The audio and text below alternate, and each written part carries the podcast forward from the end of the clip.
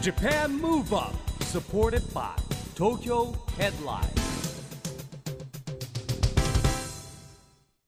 こんばんは。日本元気にプロデューサーの一木広治です。ナビゲーターのちぐさです。東京 FM Japan Move Up この番組は日本を元気にしようという東京 Move Up プロジェクトと連携してラジオでも日本を元気にしようというプログラムです。はいまた都市型メディア東京ヘッドラインとも連動していろいろな角度から日本を盛り上げていきますさあ日本も海外の方がねたくさん来るようになって多様性という言葉ももう浸透してますけれども、市木さんは特に韓国もよく行かれますよね？えよくじゃないんですけど、まあ、コロナが明けてねうん行き来ができるようになったのといえば日韓文化交流っていうのが再開したんですよ、だから2024年に向けてはいろいろ今ねやる準備に入りました、うん。また行かれるんですよね？行きますはい。ねえ。あとあの韓流ドラマも結構好きそれは個人的に好きな そうそうそう。ネットフリックスはね。だけですけどね。ねえ私もあの K-POP もね大好きですけれいやどももうちぐささんはインターナショナルスクール出身ですから。いやいやいやいやでも幅広くね、はい。い、あのいろんな文化今 SNS とかありますから、えーいろんな音楽文化も入ってきますよね、はい。今日のゲストは日韓ミックスのネオシンガーソングライターの方をお迎えします。SG さんの登場です。お楽しみに。 Japan Move Up supported by Tokyo Headlineこの番組は SDGs ピースコミュニケーションに取り組む東京ヘッドラインの提供でお送りします Japan Move Up それでは今夜のゲストシンガーソングライターの SG さんです。こんばんは。こんばんは。よろしくお願いします。よろしくお願いします。番組に初登場ですよ。うこそお越しくださいました。もうアーティストって感じですねもうね。黒がお似合いですね。もう黒しか着てないので。よくお似合いです。ありがとうございます。SG さん YouTube や TikTok を中心に活動されています、日本語と韓国語を織り交ぜて歌う独自のカバースタイル大人気でして、市木さん、うん。TikTok フォロワーすごい85万人。85万人。うん。YouTube 登録者数41万人、総再生数4億回突破桁が違いますね。桁がすごいですよね。四億いったんだ。うんすごいこと。でサードシングル「僕らまた」これ令和の卒業ソングとして本当話題になってたくさんの学生さんもね合唱とかで歌ったりしてますよあねり。がとうございます。はい、さらに今年11月13日にはメジャーデビューもされました。おおめでとうござざいます。ありがとうございます。今最も勢いのあるアーティストのお一人ということでお話伺っていきたいと思います、ありがとうございます。SG さんお育ちが韓国でいらしてそうです。でも今もね普通に日本語でお話しさせていただいてるし今日あのご用意してるあの簡単な質問書いてある台本もうん。全て日本語なんですけど、はい。いつから日本にいらっしゃるんですか？そうです。ね。十数年も前ぐらいから行っうん。て、んまあその時からやってるので、まあ喋れますし、読めるんですけどうん、未だに書けないっていう。ああでも10なるほどね。年でもこれだけお話になれるの大大変でした？いや、なんか意外といけました。意外といけましたはい。やでも韓国の方って言語覚えるの早いイメージがあっあてそう確かに。そうなのかな。英語も喋るし。あそうですね。英確かに。語も早いですでよも周りめんみんな英語喋れるし、ね。ですけど。ううん。ん羨ましいな。ね。えでもその十数年前、うん。日本に来たきっかけっていうのはあったんですか？日本に来たきっかけはそうですね、あの韓国でまあその今月でいるんですけど、まあ、韓国でいろんなこうあったんですよ。うん。トラブルが。あー。で僕がその時に、うん。えっとまあ母方が、えっと、日本の方で、うん。えっと、父方が韓国の方なんですけど、でそこであの韓国でいろいろその学校通ってる時に、うん。あのまあちょっとちょっとしたいじいちょっとしたじゃないな、まあいじめに遭うんですね。うん。でそのいじめに遭ったタイミングで、うん。あの母方の血が入ってるからっていうので、まあ向こうではこう言われたわけですよ。あーなるほどね。そうそうそう。ででも僕はそんなの関係ないじゃないかと思うんいながらもなんかその母親がその時ちょっと嫌いになっちゃったんですよへね。なんかその自分がその根血じゃなければうん。こんないじめられることもな理不尽にうん。そんなことなかったのにっていうふうに思いながらもちょっと興味湧いてうん。なんでそんなに問題になってんのって思ってで一回行ってみたいうんっていうのでこう思い切って来ちゃったんですね。来ちゃいましたね。へー。で日本は気に入ったんですか？気に入りました。うん。すごい。素敵なことじゃないです。かん。文化交流っていうかうん。そういうイメージだけで来てみたらよかったじゃん。そうそう。いうことがねまた仲間に広がっていけばいいそうなんですよ。あのうん。僕自身はその母親もあの知ってたしすごいうん。えっとそもそも子供の頃から、えっと、日本に来る機会はすごい多かったので、僕はいいものだと思っていたんですよ。ただ周りがそうじゃないって思ってたので、なんでなのかっていうのがそのすごいモヤモヤしてる部分があったので、うんそれを確かめたくて。まあ、来たね。来てみたっていう感じですね。まあ本当はもう勉強しに来たんですけどね。あのこういう風になっちゃってるっていう。いやいや音楽の勉強にししに来たと思えばいいじゃないですか。全然違いましたよ。本当普通の留学で来たんですけど、えー。き気づいたらこうなっちゃってるっていう。ど。いや素晴らしいじゃないですかね。ありがとうございます。そういうご経験だったりそういう思いっていうのが SG さんが掲げてるテーマ「ミュージック・ハズ・ノー・ボーダーズそうです」ね。音楽には国境がないっうんていうことを証明するっていう、そういうテーマにもやっぱつながってきてるんですよね。そうですね。つながってますね。うん。こちらに関しては。うんまあ正直最近すごいあのなんかこう実ってきてるなとはうん。思っていて、うん。なんかその言語の隔たりなしで、うん。なんかすごいいろんな国の音楽が、なんか今の時代それこそは本当にいろんなこうなんてサブスクリプションとかあって、うん。YouTube とかなんかそういうのでいろんな文化交流ができる中で、うん。あのもうね一番の言語じゃねえかっていうアートミュージックっていうのがもう一番の言語じゃねえかっていうので、あのもう壁なんてぶっ壊していきましょうよっていうのを掲げることになりましたね。もう自分がそういう風に思って育ってきたっていう部分もあるので。なるほどね。うん。今本当 SNS でもあの歌ってみたとかもうん踊ってみたとかもいろいろありますけどいろんな国の方がうん。いろんな国の曲をカバーしたりとかそうそういうねなんか一つのカルチャー大きいカルチャーの波としてあります。よね。本当にそうだと思います。で SG さんもうん。一番最初 TikTok ん。始めた時はい。オフィシャルヒゲダンディズムさんの一番最初は夜遊びさんあ夜遊びさんなんだ。そうなんですよ。あのでもこうなんて言ったらね。いわゆるバズったのは 2, 二投稿目のまあ二投稿目がオフィシャルヒゲダンディズさん「I love さあ I love なんです。えー、なんか速攻バズったっていう。速攻でした。へえそうなんでなんでなんだろ7時、えっと、19時に載せようっていうふうに思ってたんですよ、うん。19時に載せてまあいつも通りだろうと思って寝たんですよね、そしたら寝て起きたらありえんぐらいになってて、えー。どういうこと？みたいな。うそれいいね。寝てる間にどういうね世界が変わってる。すごいこと になってたみたいな。世界が大事になってたみたいな。友達にもう速攻電話して、うん。お俺どうしたらいいのかなって言って、うん。あのすっげえ大げさですけど、うん。あのそのあと1週間電車乗れんくなっちゃって、自分が有名になったんじゃねえかみたいな思っちゃってそれは面白いんですよ。そうなんです。よどうしようみたいそうそうそう。いやでも全然そんなことなかったっていうな。でもやっぱね SNS 上ではすごい反響だったそうなんんでですもんね。うん。いやもう本当あの第一声からやっぱな、曲のね、あの流れもあるかもしれないですけど、もう本当引き込まれる歌声で、まだ聞いてない方、ぜひあの検索してねね。聞いていただきたいと思います。一番最初の投稿見られるのちょっと恥ずかしい。ちょっと恥ずかねしい、あれ何年ぐらい前だ？3あれ年以上前三四年前。ですよね。はいそうです。え今ご覧になってちょっとなんか恥ずかしいと思います？あいやあのすごいあのなんて言ったらいいんだろう。前は本当に食べ物が食べれなかったのかなっていうぐらいのね、うん。ちょっとあの細ってしてるんですけど今ちょっとね蓄えちゃって、あのだから今絶賛ダイエット中あそうなんですそうかなんですよ、えー。めちゃめちゃ頑張らんといけない時期なんですよ、おーいやいね。やいやいやもう冬美味しいもの多いから誘惑がね。そうなんですけど、あのサラダチキンしか食べてない。サラダチキンしか食べてないですか、頑張り屋さん。頑張ります。まあそんな SG さんですけれども。SG プロジェクトというプロジェクトも大変大きな話題になりましたよねこちらは、去年の6月からですね。6月から、えっと、今年の3月にかけての、えっと、プロジェクトだったんですけど、うん。これは、えっと、そもそもあの僕っていうアーティストを俯瞰してみた時に本当にいろんなジャンルが織り交ざっていてで、えっと、本当に何て言ったらいいんだろうな。た、えっと、多色？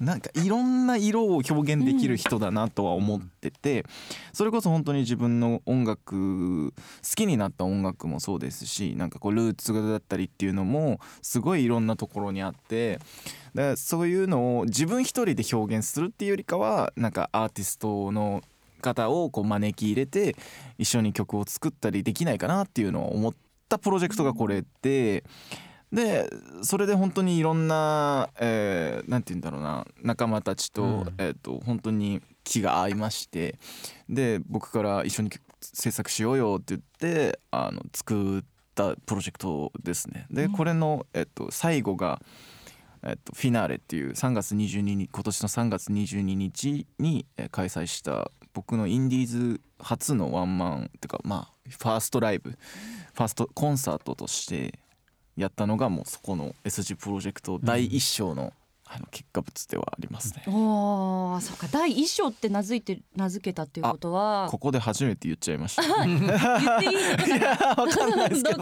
いやいやいやあのもしかしたら。そうですね。僕の中ではこの SG プロジェクトっていうものにもう、えっと名前は変わるかもしれないんですけどやっぱりいろんな方々いろんなアーティストの方々だったり、僕がもうミュージック・ハズ・ノー・ボーダーズっていうものを体現していくためにもいろんな方々いろんな国の方々とも音楽を一緒に作っていくっていうのが、僕がトリガーになるべきなのではないかっていうのを思ってそれだからこそなんて言うんだろうな。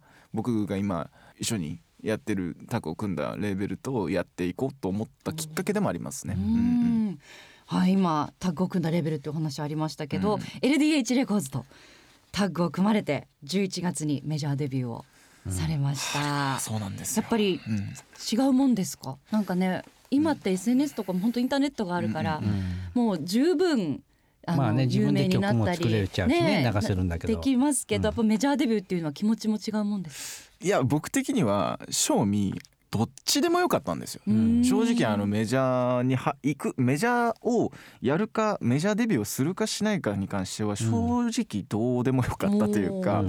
だったんですけどあのいつからかすごい考え方が変わって、うん結局今までのアーティストがなぜメジャーに頼っていたのか、うん。でなおかつメジャーとやっていくところにおける、えっと、メリットだったりでそこに関しての、えっと、リスクだったりっていうのが何なんだっていうことを考えた時に自分が作っていく部分も全然いいんですけど一人でね作っていくっていうのもいいんですけどやっぱこう自分がこう目指そうとしているうん。ユートピアもう理想郷を作り上げるためのリスクを負ってくれる人が増えるっていうことを考えたんですね。うんでそういうリスクを負ってくれる人じゃないと一緒にやりたくねって思ったんですよ。うんだったんですけどあのそのリスクを負いながらやっぱクリエイティブファーストであのミュージシャンっていうかアーティストファーストでいてくれる LDH だったんでまあ最初はその話聞いた時はそうなんかそのみんなと一緒だろうとは思ってたんですけど、うん。話を深掘りしていく上であこの人たち本当にああの音楽でなんか世界を変えようとしてるなみたいなことを垣間見えたんで、うん、が一緒にやっていってなんか僕の力で逆に LDH レコーズとなんかこう化学反応起きちゃうんじゃない？って思って。うんやりてえなと思いましたね。うん。素晴らしいじゃないですか。ね。ね。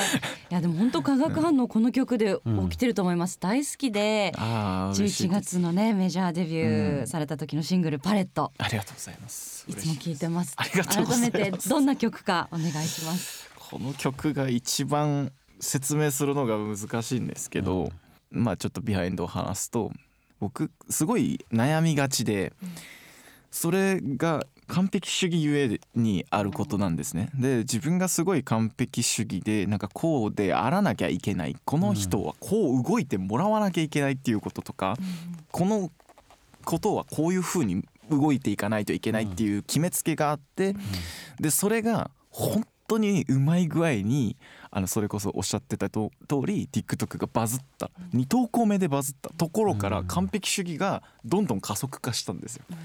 もう全部が辻褄が合うようになっていくから自分が考えたものが全てもうなんていうの現実になっていく。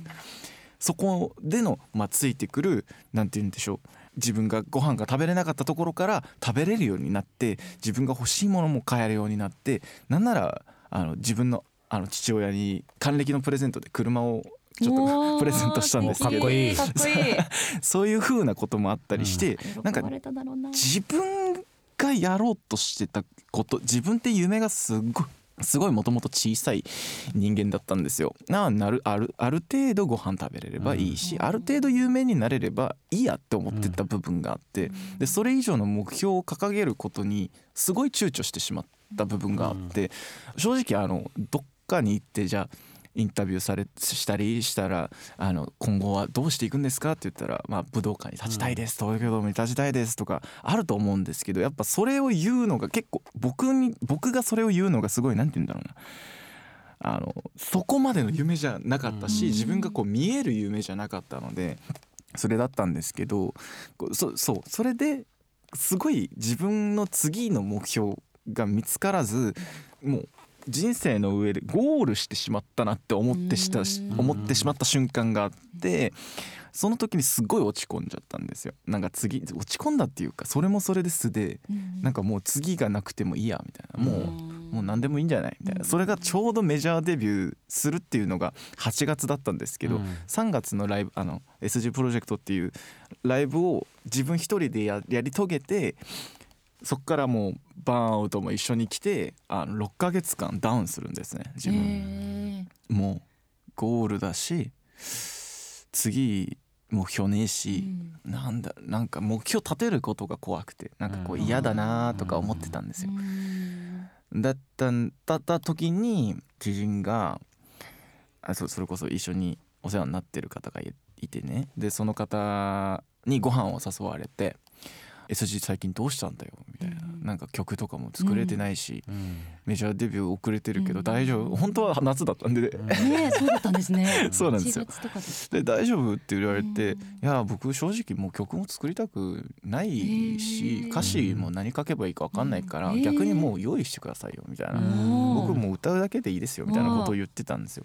そその時にいや多分それって自分が今マストにしなっちゃってるんじゃないの、うん。宿題になっちゃってるんでしょって、目標探さなきゃとか曲を作んなきゃになってて、それがもう本当に単純なことだったんですけどすごい気づかなくて自分で。ん。でその日にすごいなんて言うんだろう。俺たちは SG のマストを売りたいんじゃなくてウォントを売ってあげたいんだ、あのやりたいことを売ってあげたいんだっていうことを言ってくださって。うんめちゃくちゃ涙を流したんですよね。あそう。なんかすごい自分の中であこの「ウォントをやっていいんだな、うん。そのメジャーデビューっていうこと自体がすごい自分の中でなんて言ったらいいんだろうハードルがすごい高いものだったんですけど、うん。いろんな人が関わってくるしその人一人一人、えっとどういう風な責任を持って僕が接していけばいいのかなとかうん。いろんなことを考えたんだけどそうじゃなくてあうん。俺は本当にやりたいことをやればいいんだなっていうことを気づいた時に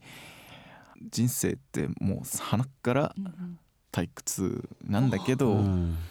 サビの歌詞が。それでも愛を歌っていく意味ができたっていう感じなんですよね。それでつながるんですねそこに。そうですそうです。でその曲を作ったタイミングで自分のなんて言うんだろうな目標を作らなきゃいけないっていうところからうん。目標をなくしたっていうところに至ってうん。今は目標がない状態をうん。キープしてるんですよ。へえ自然体ってことね。そうです。無理をしない、うん。なんか目標そのパレットにした理由も今までの人生を否定するのではなくて、うん。今までの人生一つ一つを絵の具にしてうん。その絵の具で次を描く絵を決めなくていいから、どういう絵を決める描くんだとかを決めるんじゃなくてそう描いていく一筆一筆のこのプロセスを大事にしていきたいっていう気持ちがこもってるのがこの「パレット」っていう楽曲になります。すごい長いです。ねめちゃくちゃでもじゃあまずすごい聞いてみよう壮大なやっぱそういうバックストーリーがあってそれ聞くとまたより染み入ると思います。じゃあちょっとね、あのー聞いてその意味をねすべて理解していただきましょう、ラジオの前の方にも曲紹介をお願いします。はいそれでは渾身の一曲を聴いてください。SG で「パレット」Japan Move Up いやーなんか今のストーリー聞くと本当にグッときますね、より。うんグッとく。るね。まあね無理をしなかったんだけどいろんなのが凝縮されてできたってことだよね。うんそうですね、ねえそのなん。か6ヶ月間のはい。いろんなこう辛かった思いも、ん。なんかそういうことも経てうん出来上がった一曲ってと多分、うん。ご自身にとっても特別な一曲になったと思いますしね。聴いてる側もねよりなんかパワーを感じますよね。お送りしたのは SG さんのメジャーデビューシングル「パレット」でした。今夜のゲストはシンガーソングライターの SG さんです。後半もよろしくお願いしよろしくお願いしままよろしくお願いします。お願いします。SG さんこの番組はですね、はい。え日本から世界へ発信するうんコミュニケーションによる社会課題解決に向けた SDGs ピースコミュニケーションというのをテーマにしてるんですねで毎回ですね皆さんに宣言をいただいてるんですけども。今日はですねぜひ SG さんの SDGs ピースコミュニケーション宣言をお願いしますわかりました。えっ、と SDGs ピースコミュニケーションに向けて私 SG はミュージックハウスノーボーダーズします。おー英語できましたね。グローバルですねやっぱりね、ううん。んまさにご自身が掲げているテーマですよね。そうですうね。ん。これはでもやっぱ SDGs の目標17個ありますけど本当なんかうん。関わってきますよね。音楽は国境を越えるだからね、パートナーシップですかね、そうですね。うん、うん17番のパートナーシップで。あとなんか平和と公正をすべての人にうん。うだね。なんかつながってくるような気もしそうですますし、よね、うん。そうですね。うん。改めてどういう思いで今回そちらのゴールに書いていただきましたか？そうですね。でも基本的にどんな和平平和だろうがやっぱりあの人ひそれぞれがこう気持ちを込めないと成し得ないものだと思っているので,、でその気持ちを変えられるものをうん。いろんなものがあると思うんですけど僕はやっぱこう音楽家として音楽だと信じているのででそちらでなんかその音楽というもので、うん。えっとみんながこうここ心から分かち合えればいいなっていうふうなね、うん、そうですよね。でで僕らもねあのほら子供の世界、えーうん。子供未来会議ってやってて、うん。まあ宮城さんもメンバーなんですよ、ででねテーマソング作って英語で。こニューヨークの国連本部で発表してきたんですよ。わあすごい、でそれはやっぱりうん。なんていうんだろうその、うん、ワークショップだけじゃなくてやっぱり音楽とか芸術でつながるうん。っ、ていうやっぱりこれからのその子供たちのねこううん。つながりでもやっぱ音楽って大事じゃないですか。うん、そうなんですよ、本当になんか瞬時にね本当になんかこうみんなが一つになれる最強のツールでもありますいや本よね当。そうですね。そのミュージック・ハズ・ノー・ボーダーズっていうふうに思ってたのも、うん。その僕らまたっていう楽曲があって、うん。でそちらの楽曲がなんて言ったら学生さんたちでうん。本当にあの愛されてるっていうふうに思った時に、うん。あこの輪って本当にどんどんこう後世に伝わっていくものなんだな、音楽っていうものはそうやってどんどん後世に伝わっていくものだから、本当に音楽家っていうものはいい影響を与えるべきだなっていうふうに思ったので、うん。はい。って感じですね。ありがとうございます。もういやまだまだちょっとはい SG さんとお話ししていたいんですけれども、残念ながらああっという間にお時間が来てしまいました。SG さんまだまだね2024年もうん。いろんなことがきっとプランにはもしかしたらあるかも。でもまあ目標は立てないけれどもやりたい気持ちで。まあ 自然体でいくってことだもんね。自然体でいくっていうことだと思いますけど、なんかこう目標とは違いますけど、うん。こういうことをやってみたいって今は思うなとかあいうことがあれば。最終的にあの語り継がれるような人間になりたいなとは思っているので、うん。一つ一つのプロセスをかっこよくありたいなとは思っております。いいですね。その一つ一つあの我々もいろんなうん。メディアとか SNS とかも含めて活躍見守って楽しみにしていきたいと思います。ます。これからも素敵な音楽届けてくださ、はいい、よろしくお願いします。今夜のゲストは SG さんでした。どうもありがとうございました。ありがとうございました。Japan Move ここで都市型メディア東京ヘッドラインからのお知らせです。東京ヘッドラインのウェブサイトではウェブサイト限定のオリジナル記事が大幅に増加しています最近の人気記事は？ABCZ 最後のショーで圧巻パフォーマンス。5人体制ではラストの ABC 座開幕。ファンタスティックス5周年をファンとお祝い。幸せで楽しいエンターテインメントを届けていきたい。リクエスト曲のライブパフォーマンスに会場熱狂。サイキックフィーバータイで念願の単独公演。バンコク市内でクリスマスイブに。初音ミクが日本ネーミング大賞2023の最優秀賞を受賞。なぜ2023年に？などがよく読まれていました。その他にもたくさんの記事が毎日更新されていますのでぜひ東京ヘッドラインウェブをチェックしてくださいね。Japan Move Up 今日のゲストはシンガーソングライターの SG さんでしたけどもうんいやなんかやっぱりね、えーいろいろ聞くとですねいろんなことがこう眼蓄ある言葉の中からですねそして自然体の中からまた曲作りするっていうこういろんなことを経験してきてるわけですね彼もね。ねえ、うんあのマストやらなきゃいけないことじゃなくて、うんウォンとやりたいことっていうのは本当うん刺さりましたね。刺さりましたね。まあ自然体でいくってことだから無理をしちゃいけないってことだねあとね。これからも本当に活躍楽しみにしたいと思います。さあ最後はみやびさんの雑話タイムゴナビーを聞きながらお別れです。次回も元気のヒントたくさん見つけていきましょう。はいこれからもみんなで知恵を出し合って日本そして世界をつなげて地球を元気にしていきましょう。ジャパンムーブアップお相手は市木浩二とちぐさでした。それではまた来週来週ジャパンムーブアップsupported by Tokyo Headline この番組は SDGs ピースコミュニケーションに取り組む東京ヘッドラインの提供でお送りしました。